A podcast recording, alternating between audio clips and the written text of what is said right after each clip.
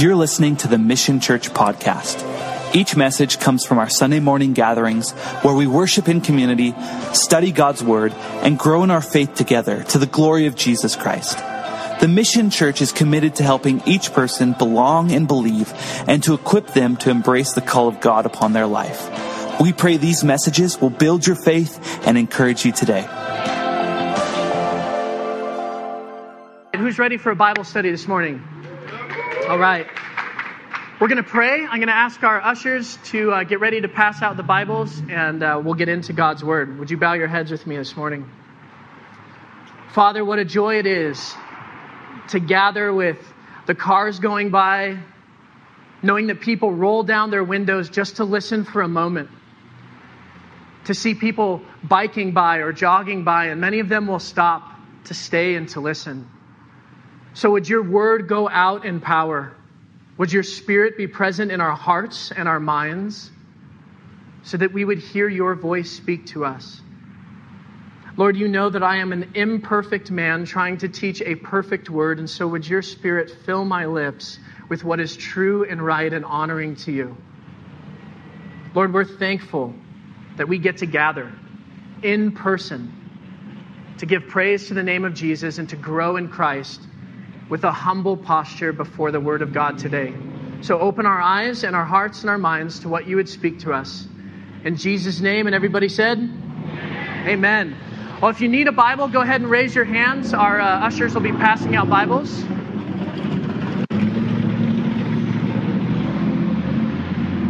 Uh, if you're new with us, you'll get used to the noise, but if a specifically loud motorcycle, car, or ambulance goes by, we just take a pause for a moment. Uh, in your Bibles, we're going to be opening up to Matthew chapter 12. Matthew chapter 12. And I'll give you a little bit of context to catch you up if you're new, or if you've forgotten where we are. We are in a series called Unexpected Messiah. And the reason why we've called it Unexpected Messiah is because the Jewish people were hoping for a Messiah. They were waiting for a rescuer and a redeemer. And yet, the one who came in Jesus, they were not expecting. They were expecting a conquering king or possibly uh, someone who would rescue them from Rome or would have great political prowess. And yet, here came a humble carpenter named Jesus from a place called Nazareth, in which the Bible says nothing good ever came from Nazareth and the people did not expect this Messiah.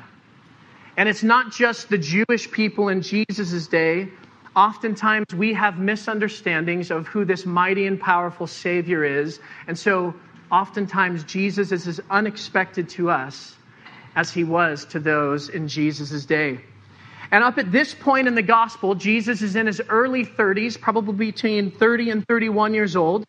And he's been baptized by his cousin John, filled with the Spirit, and led to do his public ministry. He led a private life, a quiet life, for roughly the first 30 years of his life. But beginning at 30 years old, he starts to go out into the region of Judea, the countryside of Jerusalem, and even Jerusalem itself. And Jesus begins teaching in the synagogues and in the surrounding areas. And he begins with something called the Sermon on the Mount. And the Sermon on the Mount is basically Jesus taking the Old Testament law and putting God's heart to it. It's like taking the bones of something that people had for a long time and putting flesh and skin on what many people had misunderstood. Jesus also begins working incredible miracles. He gives sight to the blind. He helps the deaf hear.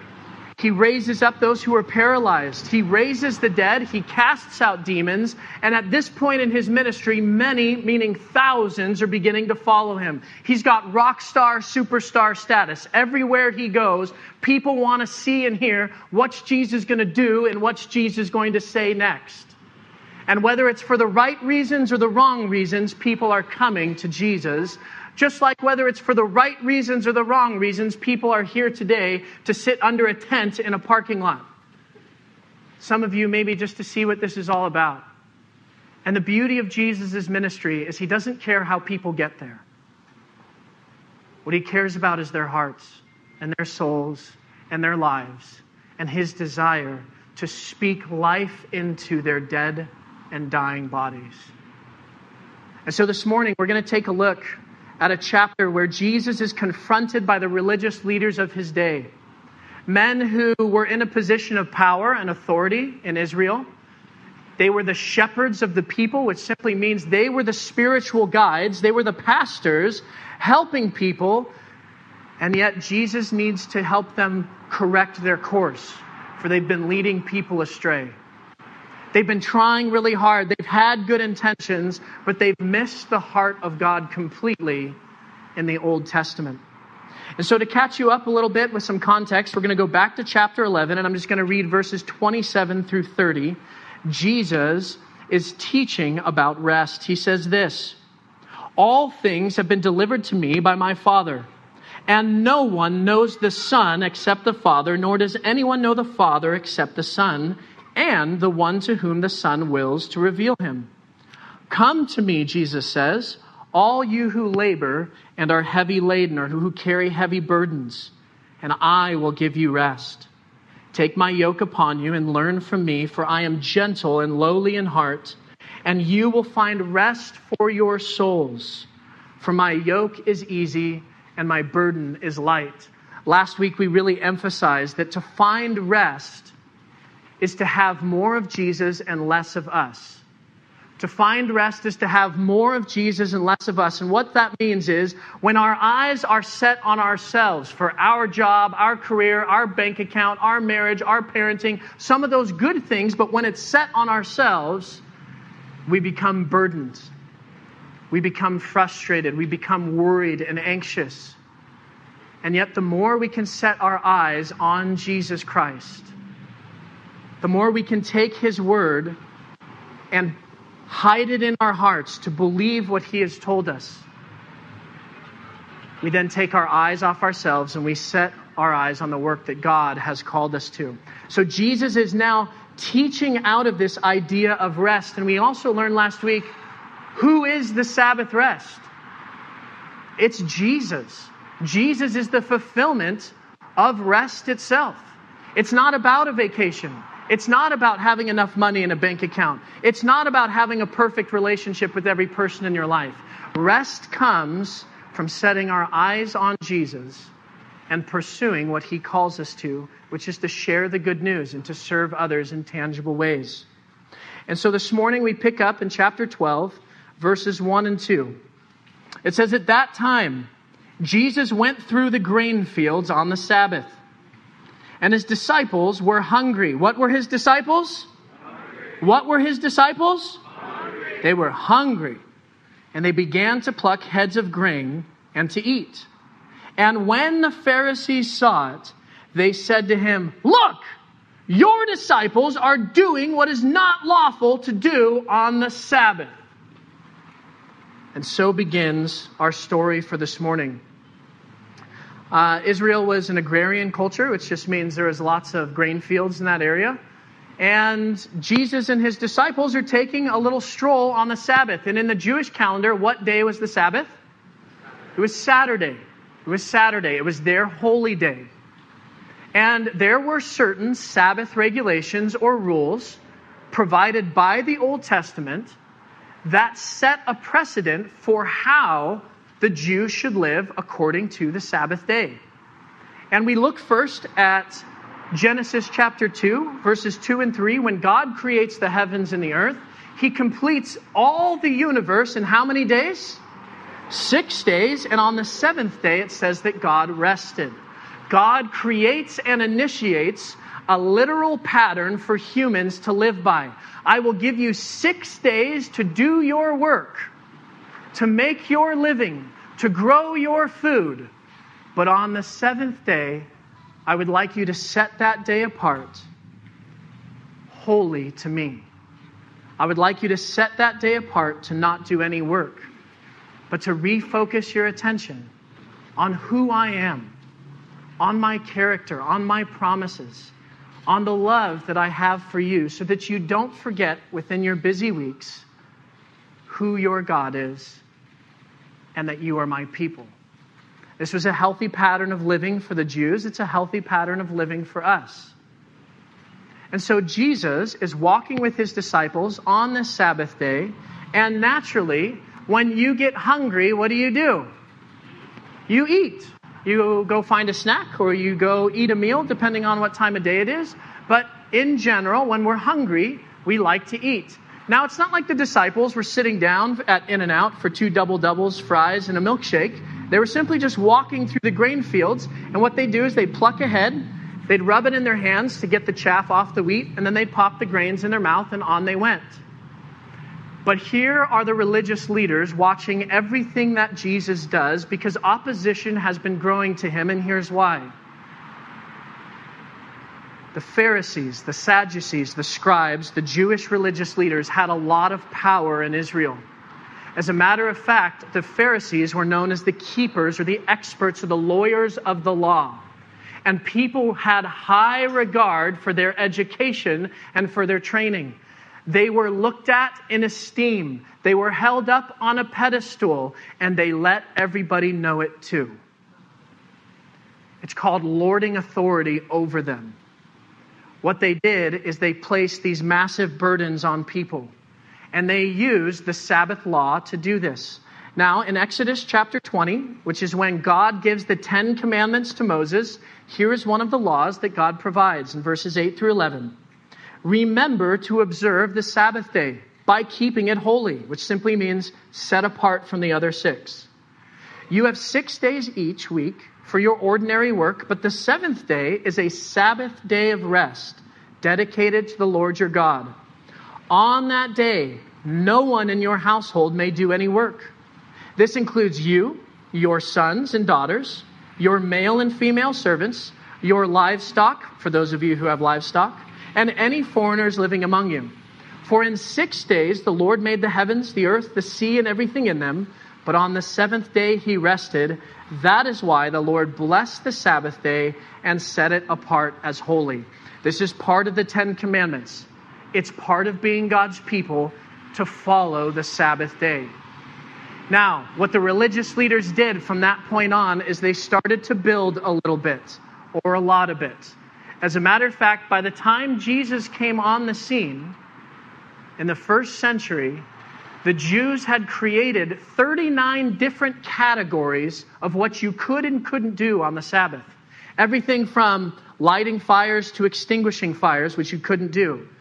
About what you could and couldn't carry. You couldn't carry anything in your hands or on your arms, but you could carry something on your elbow or you could drag it by your ankle and it wouldn't be considered carrying. You could not harvest, you could not winnow, you could not reap, you could not sow, you could not cook in a certain way, you had to have food prepared beforehand. There was a lot of things that you could and couldn't do. Does this sound restful or burdensome? Burdensome. Um, I have four kids, and several of them love to be helpers.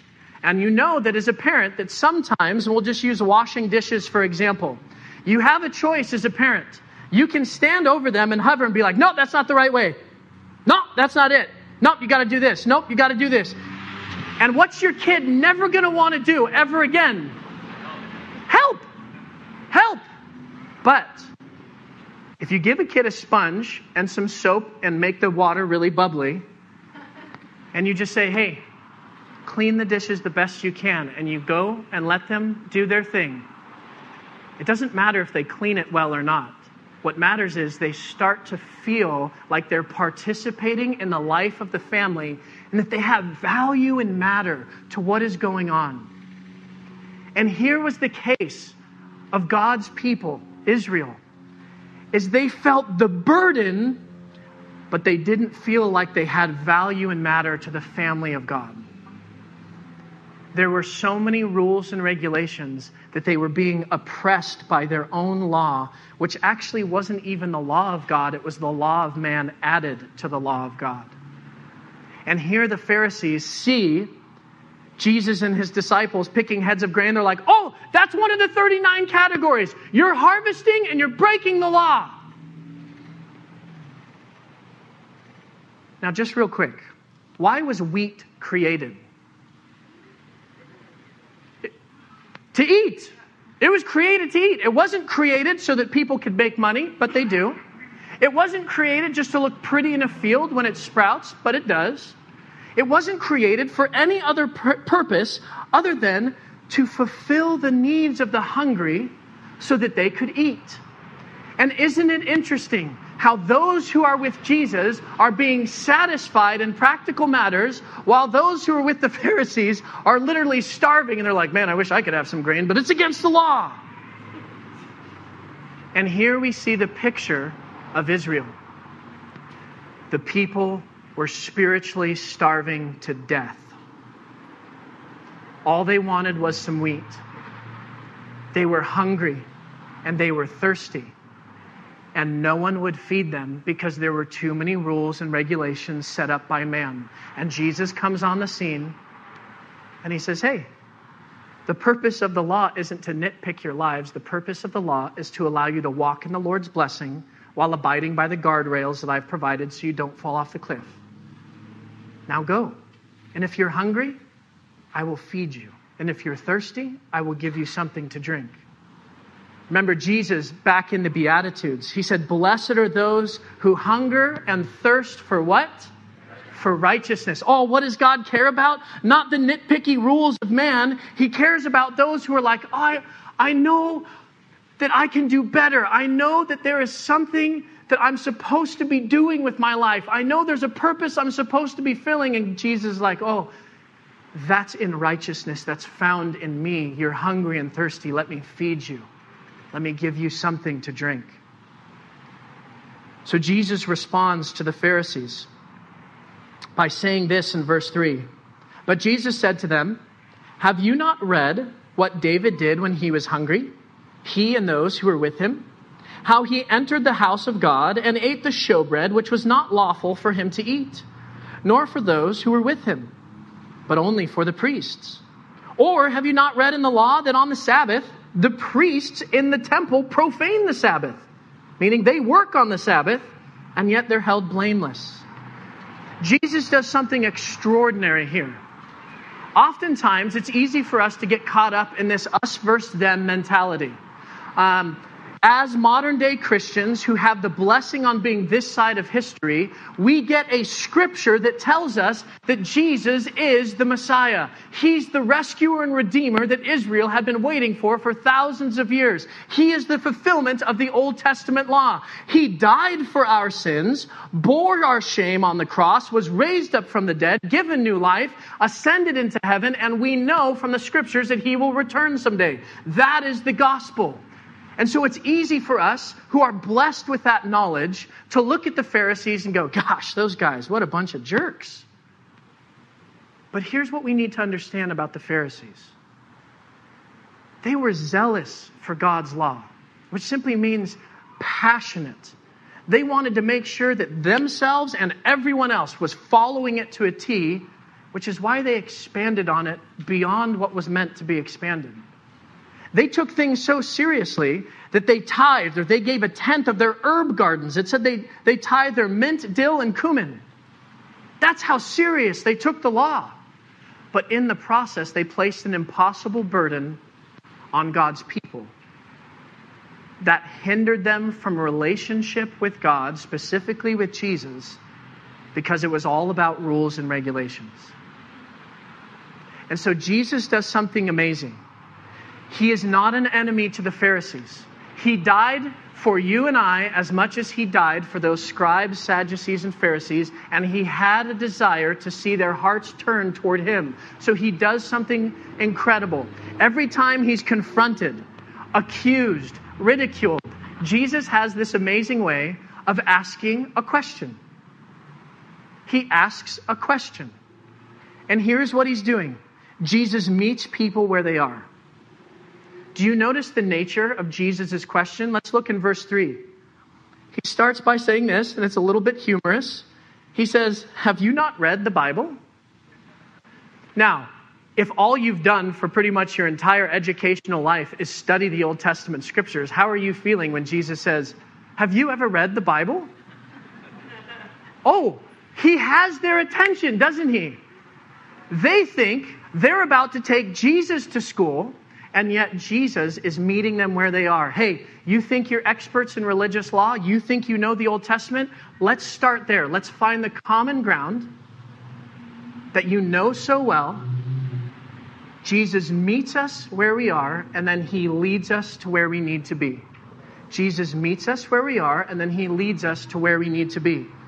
The purpose of Jesus asking this question isn't just to teach his disciples, isn't just to teach us. I believe Jesus genuinely desired to open the eyes of the Pharisees so that they could better understand the heart of God that they were missing from applying the law to people.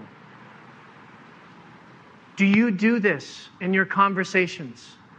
Right now, we are living in a politically and socially charged society, and yet these are matters that are worth discussing because they're important. Are we willing to meet people where they are? Not just demand our way, not just lord authority over them, tell them where they're wrong or where we're right, but are we willing to actually take the time and the thoughtfulness and the gentleness to meet people where they are, to find that common ground for the purpose of furthering our discussion about matters of truth, bringing them back to Christ and back to the gospel. This is what Jesus is doing. He meets us where we are in order to lead us to where we need to be. And so Jesus takes these Bible scholars, these Old Testament geniuses, and he says, Hey, have you read the scripture from 1 Samuel chapter 21? You know, the one about David before he's king. And I'm sure in the minds of the Pharisees, they're like, yeah, I know that story. And Jesus goes, Good. Well, let's have some more discussion about it. In 1 Samuel chapter 21, David was not yet king of Israel. As a matter of fact, at this season in 1 Samuel, King Saul is so livid and trying to kill David that he's now thrown a spear at his own son Jonathan, the heir to the throne, because Jonathan has sided with David because David is a righteous man after God's own heart. And King Saul, not willing to give up his throne and having rejected the Spirit of the Lord, is trying to murder David. And Jonathan comes to his friend David and says, Listen, dude, you need to get out of here quickly. You need to bail and go somewhere else because the army and my dad is coming after you. So Jesus, or excuse me, with David, with a few of his men, leave Jerusalem and they head to a place called Nob. And Nob was also the place where God's tabernacle resided in the Old Testament. If you don't know anything about the tabernacle, God gives directions to Moses. And he says, Moses, I want you to build me a tent of meeting. And this tent of meeting is just what it sounds like it's where God comes to meet with his people. His presence dwells within the tabernacle. And so David comes to the tabernacle in Nob and he says to the priest, Listen, priest, We've traveled a long ways. We're really hungry. Do you have anything to eat? Do you see what Jesus is now doing? The Pharisees have accused his disciples of breaking the law on the Sabbath because they were hungry and they plucked heads of grain. Jesus meets them where they are by going right to the foundation of what they think they know and addressing this idea of hunger. Hey, don't you remember that story where David was hungry too?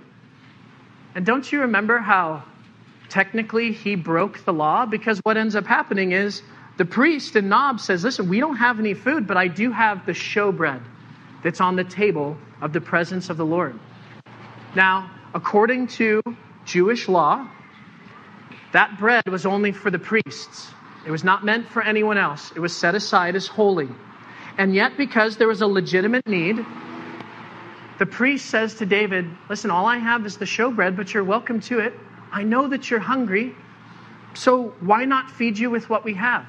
And David and his men partake in the showbread and they move on, and there's no mention of God condemning them. There's no mention that they've sinned. There's no mention that they've done something wrong. And so Jesus takes the Pharisees to this passage for a very specific reason.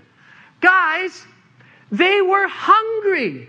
So if you have something, you should do what with it? You should feed them because this is what Jesus has come to do from a spiritual sense. The people of the earth are starving, they're dying from hunger. And Jesus, as the bread of life, has come to feed them, not with the law, but with the fulfillment of the law. Not with the work of their own hands, their own righteousness, but by his righteousness. Jesus is exemplifying in this story listen, guys, all you see is black and white, crossed T's and dotted I's, and you miss the entire picture of who God actually is. He's a God who desires to feed hungry people, literally and spiritually. He is a God that desires to feed hungry people.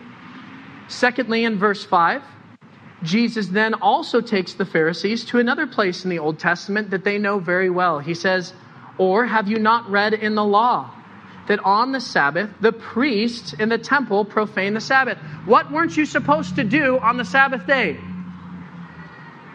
What weren't you supposed to do on the Sabbath day? What did the priests do all day long on the Sabbath? They worked. They had sacrifices that they had to prepare, they had to kill, they had to offer. It was a lot of work. And yet, are they held in contempt? Are they guilty of sin? No, of course not, because that's not the purpose of the law. The purpose was hey, set a day aside so that you can set your eyes on Jesus because it's what's best for you. It's what will help you live an abundant life and the good things that I have for you.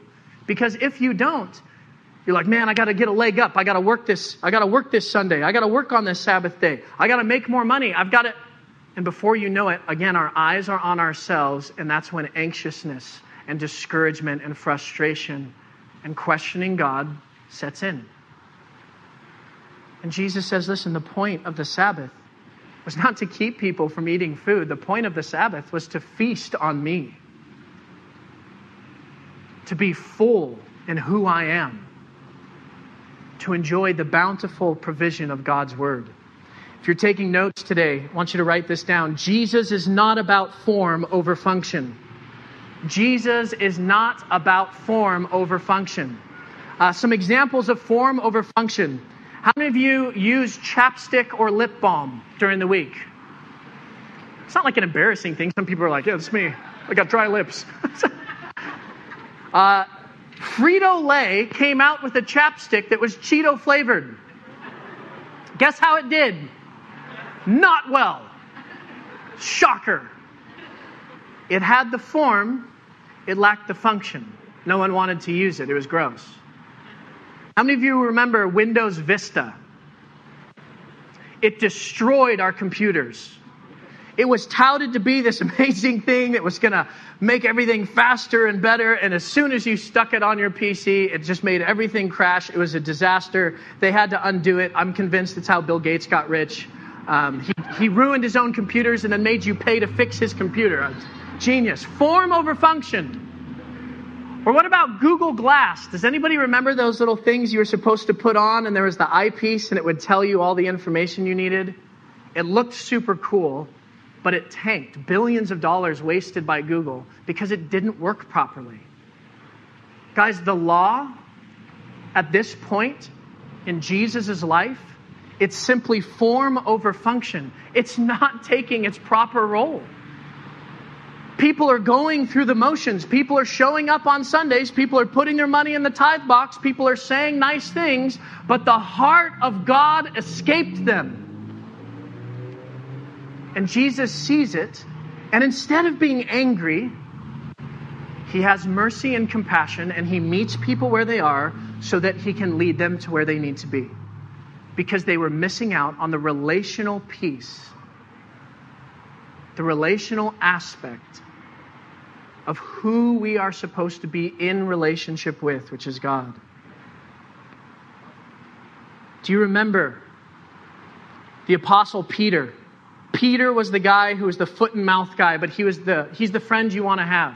He's got your back.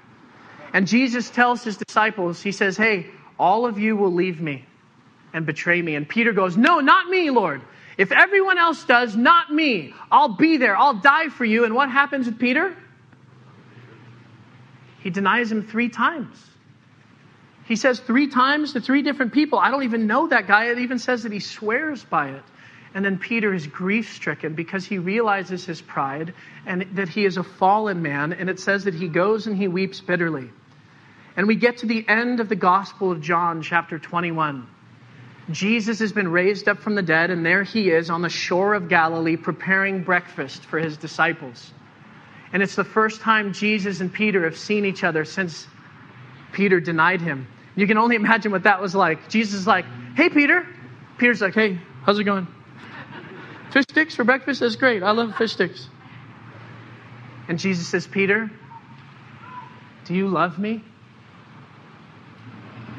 Peter responds in humility God, I know, you know that I like you. Because he doesn't want to say love, because he's learned his lesson. And Jesus gives him a commandment. He says, Good, then feed my lambs, meaning God's people, his flock. And Jesus asks Peter the same question two times, and both times Jesus gives Peter a command Peter, feed my sheep if you love me. Why does he tell him that? Because God is in the habit of feeding hungry people, not lording rules over them. As a parent, I have to work on this. I'm not going to ask you to raise your hand, parents, but it is so easy to fall into behavior based parenting.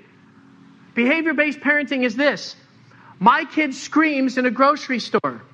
I do something to correct it a hand to the mouth, a smack to the mouth, duct tape to the mouth, a lollipop in the mouth, a phone to the hands, whatever it is, just don't scream again. Please tell me, as a parent, how does that address the heart of what has happened? It does not. It's simply to keep the behavior from popping up. It doesn't address the heart. You see, Jesus is all about addressing the heart because he's a good parent. He doesn't care just about the behavior issue, he cares about what's causing us to act out the way that we are. What's causing us to disobey? What's causing us to scream?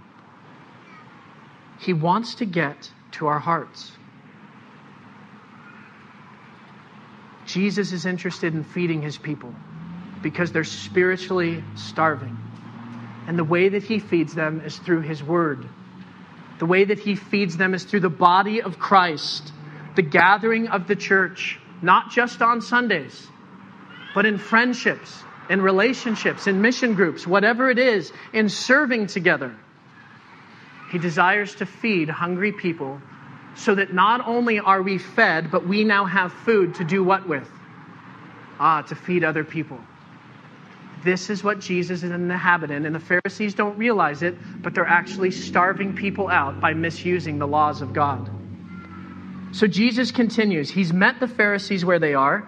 He's given them some Old Testament examples, and now he says in verse 6 Yet I say to you that in this place there is one greater than the temple. Oh, this would have set the Pharisees off something fierce. What is Jesus proclaiming? That he's who? He's making it very clear that he's God. Now, he's already done this in the previous chapter. In Matthew chapter 11, verse 27, he says, Hey, no one knows the Father except the Son, and no one knows the Son except the Father, and those who reveal it to him. And God has gifted me everything. Everything has been given to me in my command. Jesus has already claimed his messiahship, but he's driving home the point, and here's why. The Pharisees directed everything from God's temple, the literal building that was built out of stone and had all the different artifacts in it. That to them was the pinnacle of faith. What's the problem with that? When you come to the mission church, do we worship a building? No, we don't even have one. We live in a tent. Oh, of course not. Do you worship the name, the mission church? You can only be saved if you come to the mission church. Of course not. That's silly. But this is where the Pharisees were stuck. They had built the law into an idol, and they used the law to control people under their own authority and power for their own gain, for their own lauding and applause, for their own wealth. And Jesus comes and he says, We need to right this ship. It's broken. One greater than the temple is here. And who is Jesus referring to? Himself. Now, to say that he was greater than the temple was a clear sign that he was saying that he was God. In Mark's gospel, the same story that we're covering today in Matthew 12, Mark records this Jesus said to them, The Sabbath was made for man and not man for the Sabbath. Therefore, the Son of Man, which is Jesus, is also Lord of the Sabbath. Um, the Sabbath was not made excuse me, the Sabbath was made for man. What does that mean? The Sabbath was made for man. What it means is that the purpose of God creating the Sabbath was so that we could have what? Rest. God was feeding us. The Sabbath was not something that man was supposed to serve, to come under rules and regulations and have to abide by this, and you can't do this, you can't do this, you can't do this. That wasn't the purpose of the Sabbath. It was made so that man could have rest and set their eyes on God, but instead it was causing them to have tremendous burdens and to distract them from an actual relationship with the Messiah who had finally come. Well, what does that look like in our own life? How many of you have adopted philosophies that could be passed down from family or could even be passed down from churches or that your work demands? And hey, just so you know, I'm included in this, not excluded from this. How many of us fall prey to all these rules and regulations of I have to do this and I have to do this? And Jesus is like, no, you don't. What you need in your hunger is to be in relationship with me, to rest in me, not in all those other things that will achieve whatever it is that you think you have to have or you have to do to be successful or valued or worth whatever people think you are.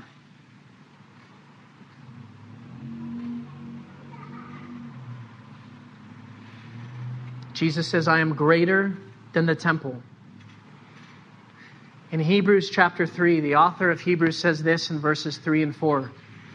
But Jesus deserves far more glory than Moses. This was a big deal to Jews, right? Because Moses is like at the pinnacle of Judaism. He's the one who met with God and got the Ten Commandments, and yet the author of Hebrews says Jesus deserves far more glory than Moses, just as a person who builds a house deserves more praise than the house itself.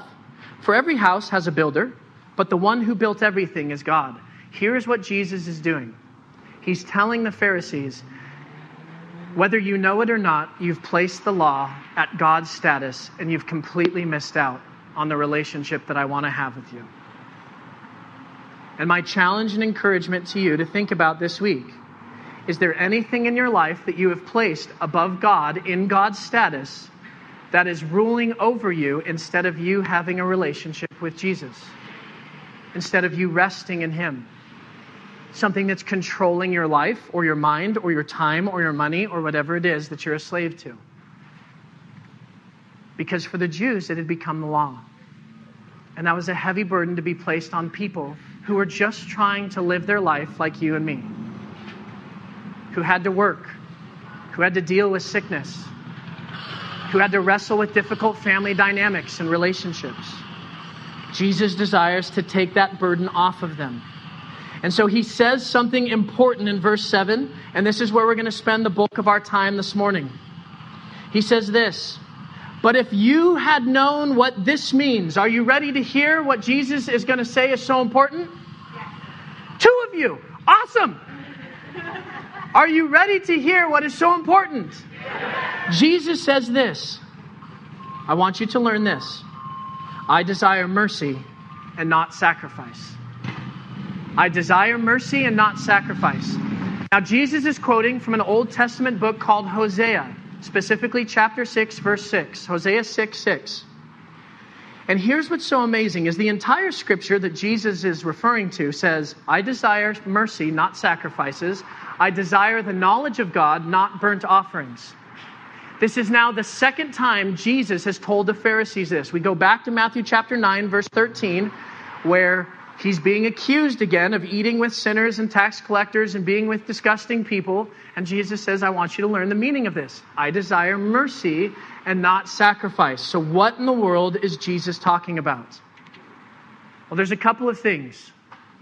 If we go back to Jesus' Sermon on the Mount, one of the Beatitudes is Blessed are the merciful, for they will obtain what? They will obtain mercy. It's part of God's character. It's part of the process of us growing to be more like Him, is someone who gives mercy because we've received mercy.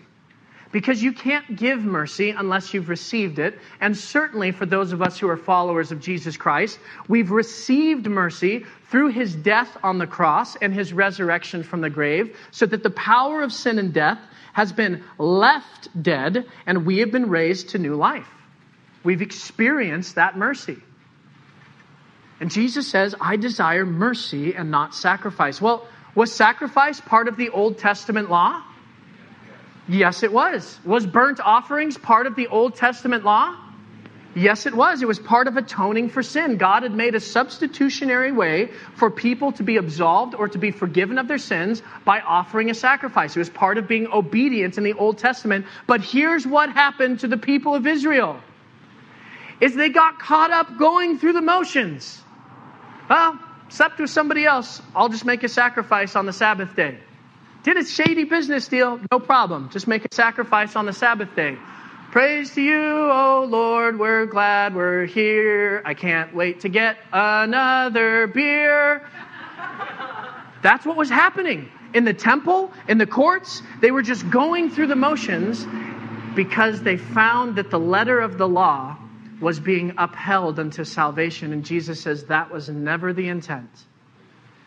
The intent of sacrifices and burnt offerings was for you to see blood spilled so that you would understand the cost of what happens when you sin. It costs a life, and that life is yours.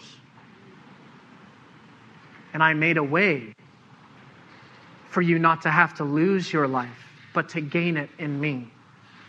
That's what mercy is.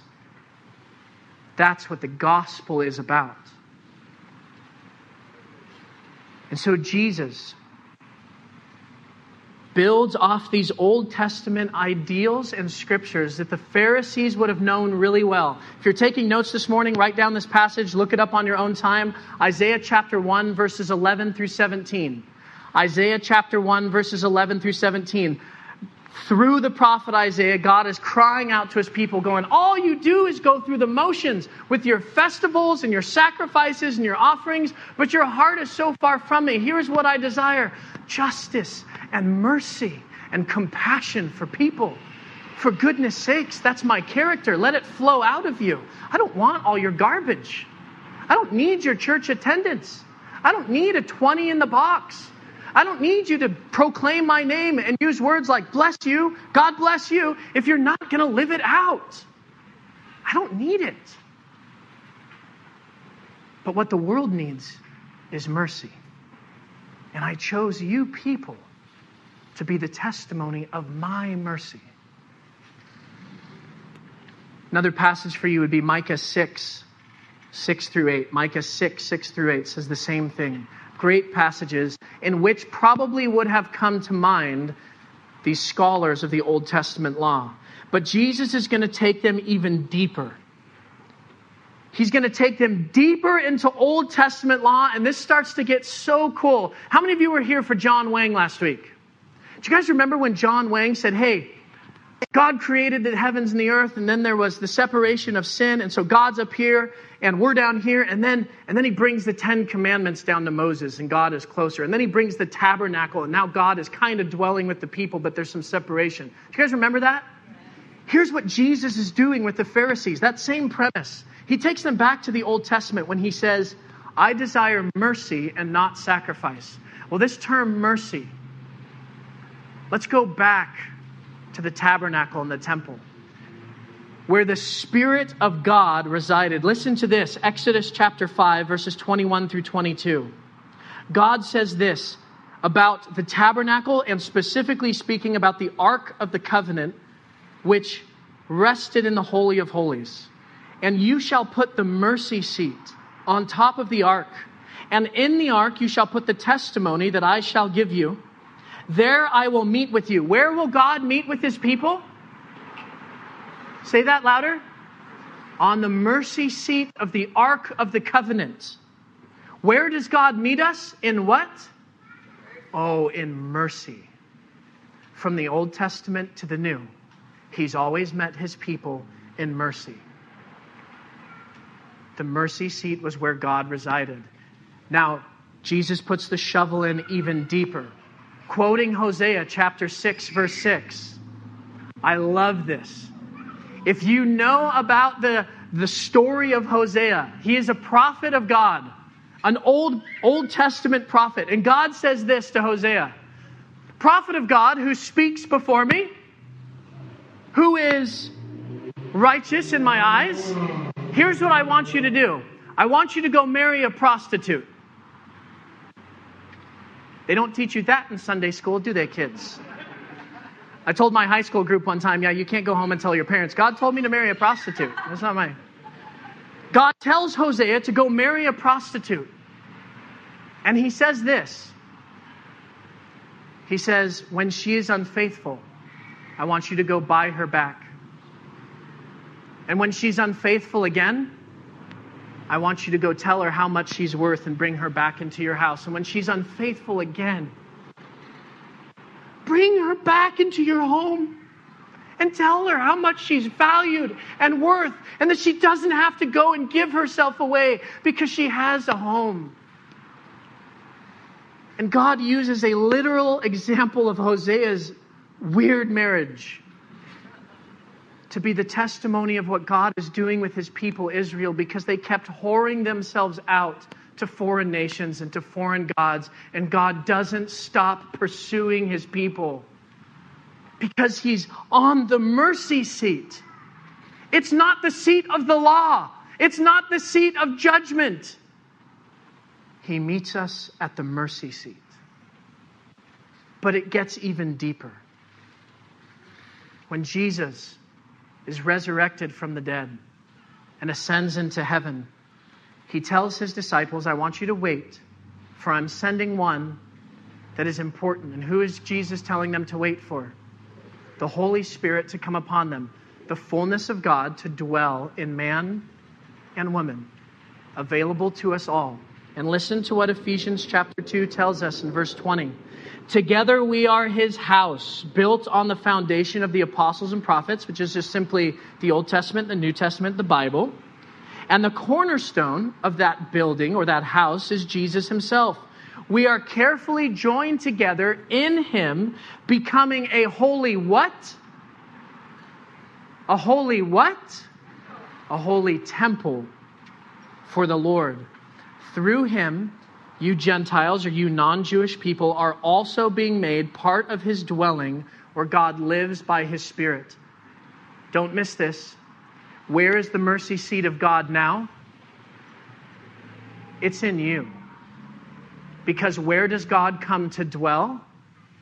Oh, it's in you. So that when Jesus says, I desire mercy, not sacrifices, He's proclaiming to his people, I want to work through you so that others can see my mercy because everyone needs it. I don't need the facade. I don't need the fake religion. What I want is a relationship with you so that people will see that my character is merciful and I long to forgive regardless of what you've done.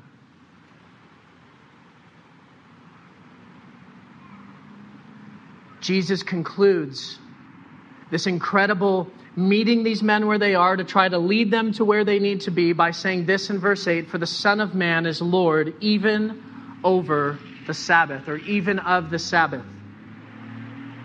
Here's what's so incredible it is customary of American Christianity to attend church and to play Christian for two hours or so and then to go right back to where they're living, doing whatever it is they do without another thought or care in the world. And yet Jesus is challenging that, saying, Listen, I am greater than Sunday.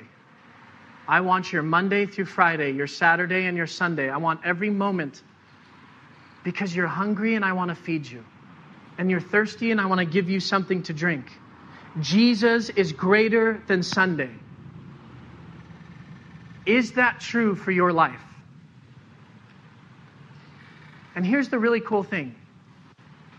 If you're willing to be honest with yourself, and this may be you, and you go, actually, no, I just, I just show up on Sunday, and that's really all I do. Jesus isn't like, ha, got you. Instead, he goes, I have so much more for you, and let's start with mercy.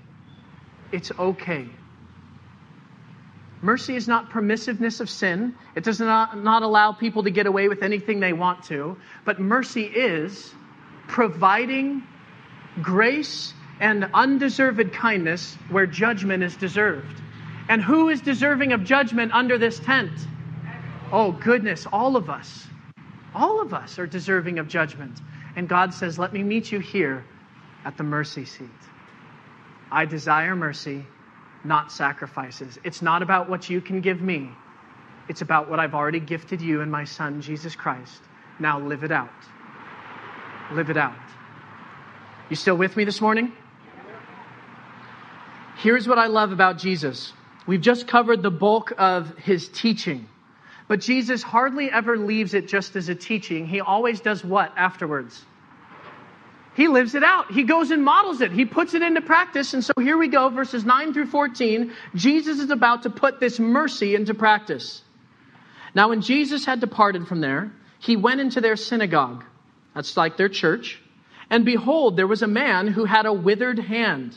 He had some kind of deformity. There was something wrong with his arm to where it didn't function properly. The function wasn't working, it was broken. Are you following? And the Pharisees asked him, saying, Is it lawful to heal on the Sabbath? That they might accuse him. Can you imagine? Can you imagine the arrogance, the evil? They probably placed this man in the synagogue just to see what Jesus would do because they wanted to accuse him so that they could find a way to get rid of him. And it eventually leads to murdering Jesus. But they find this poor man who's not able to function properly. And instead of ministering to him, they prey on him because this is what the enemy does when he distorts God's word. He preys on people. And I don't mean this kind of prey, I mean this kind of prey. He desires to stomp on people. And the Pharisees are literally like, hey, who can we find that has a disability that we can use to our advantage? Oh my goodness, that's evil. And look at what Jesus says to this silly question. Again, how many of you would be okay if Jesus like threw a little lightning bolt right now? Anybody? That's why we're not God. What does Jesus do? He goes back to what he does. He meets people where they are in order to lead them to where he needs to be. Even the Pharisees are getting mercy. And he says to them in a practical way, he says, Hey, what man is there who that if you have one sheep, and if it falls into a pit on the Sabbath, will not lay hold of it and lift it out. In other words, which one of you has a sheep at home? All right, which one of you has someone that you love in your life? Wow, that's a lonely church body. Which one of you has someone that you love in your life? Okay, good. Now, how many of you, if that person literally falls into a well, you're like, sorry, I got to go to church. I'll be back tomorrow. Form over function. No, what are you to do? You're going to help them. You'll send a rope down, tie sheets together, maybe jump in. I don't know. You're going to do whatever it takes to help them. And here's the beauty of what Jesus is saying this is what I did with you. You were in the pit dying, drowning, and I reached in and I rescued you. And it didn't have to be on a special day, and it didn't have to be in a special way. All I cared about was that you put your hand up, and I said, Yeah, that's enough. I got you. That's what Jesus is doing. That's what the mercy seat looks like. And who are we as Christian people to sit on our high horses and watch the trash that the media puts up of certain camera angles and little bits and pieces of what's not true and go, oh, well, maybe they did something wrong, or oh, maybe they didn't get trained properly. Who cares? Have some mercy for the situation. Mercy for souls. Not worried about behavior, not worried about individual experiences that make life uncomfortable? How about souls that are dying, that need to be rescued? This is what Jesus is after. And it brought him great pleasure to do the next part in the scriptures. of how much more value than is a man than a sheep. Therefore, it is lawful to do good on the Sabbath. I love this church family. Don't miss this. Galatians, Paul says this There is no law against such things love, joy, peace, patience, kindness, goodness, gentleness, self control. There is no law against them. Go freely and do as much of it as you want. Oh, the Jewish people needed to hear that because they were bound by the law instead of set free by the one who came to fulfill it. Some of you need to hear that. Stop nitpicking at people. Stop judging people and exercise the fruits of the Spirit. Mercy is a good place to start.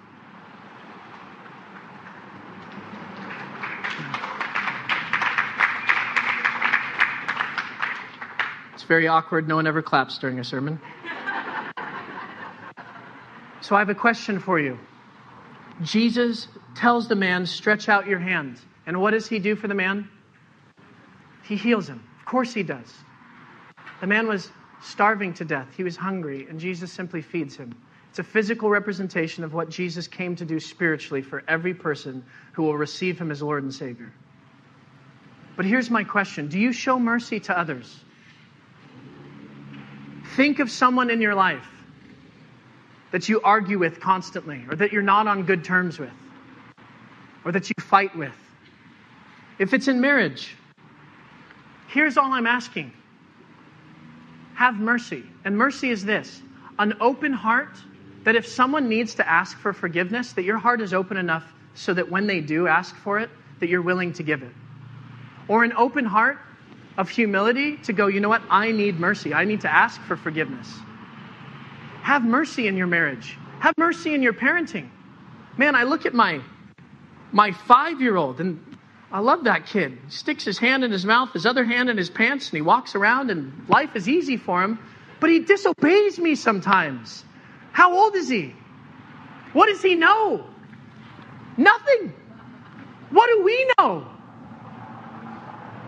Maybe a little bit more, but not much. And God goes, I give you mercy. My children, I give you mercy. Friendships, broken family relationships, maybe church relationships. COVID has done some really interesting things to the church. Some churches are open, some churches are not. And boy, has there been a lot of ridicule towards churches for the decisions they've made. Where is the mercy exemplified in the church? In all honesty, there are good reasons for both. And there are shepherds over those congregations that I believe have the Spirit of God and are trying to make the right decisions for the flock? Where is our mercy towards our leadership? As leaders, where is our mercy to the people? Do we condemn people for not being here? You're not a real Christian if you're not here, afraid of COVID and dying. I sure hope not. Mercy. It's a great place to start.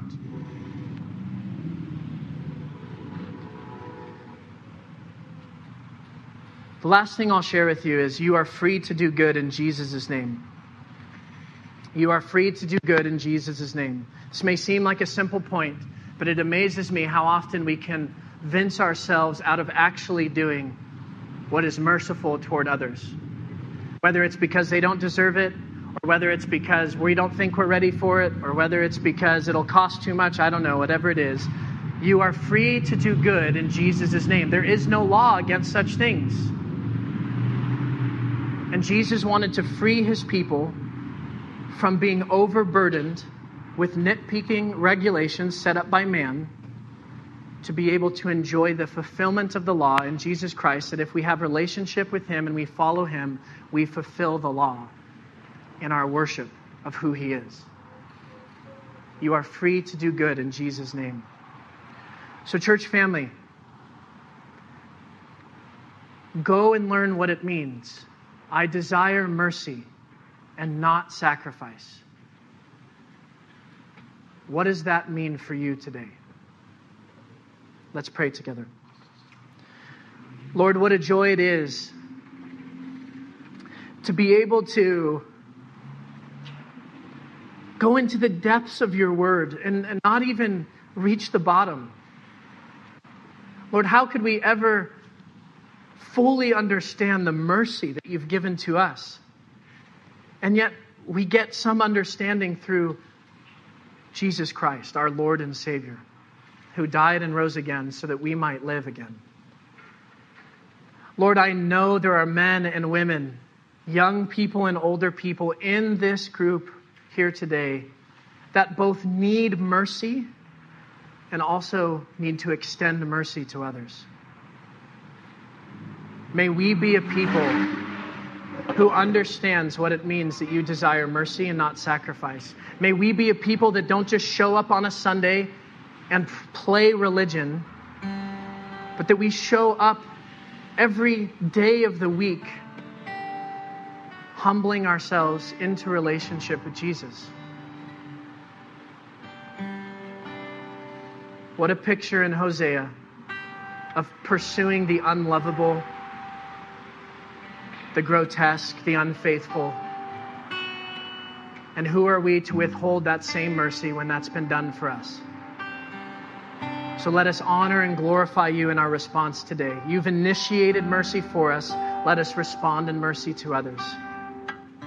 Thank you for this time that we have to worship, not just to close out a service because that's the way we do it, but an opportunity that when people roll down their windows as they drive by, or they're at the Jack in the Box, or the gas station, or the subway across the street, would they hear the voices of those who have received mercy this morning?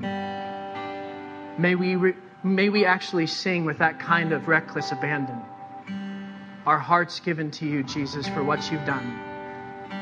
So, Lord, we give you praise now with our voices. In Jesus' name, amen.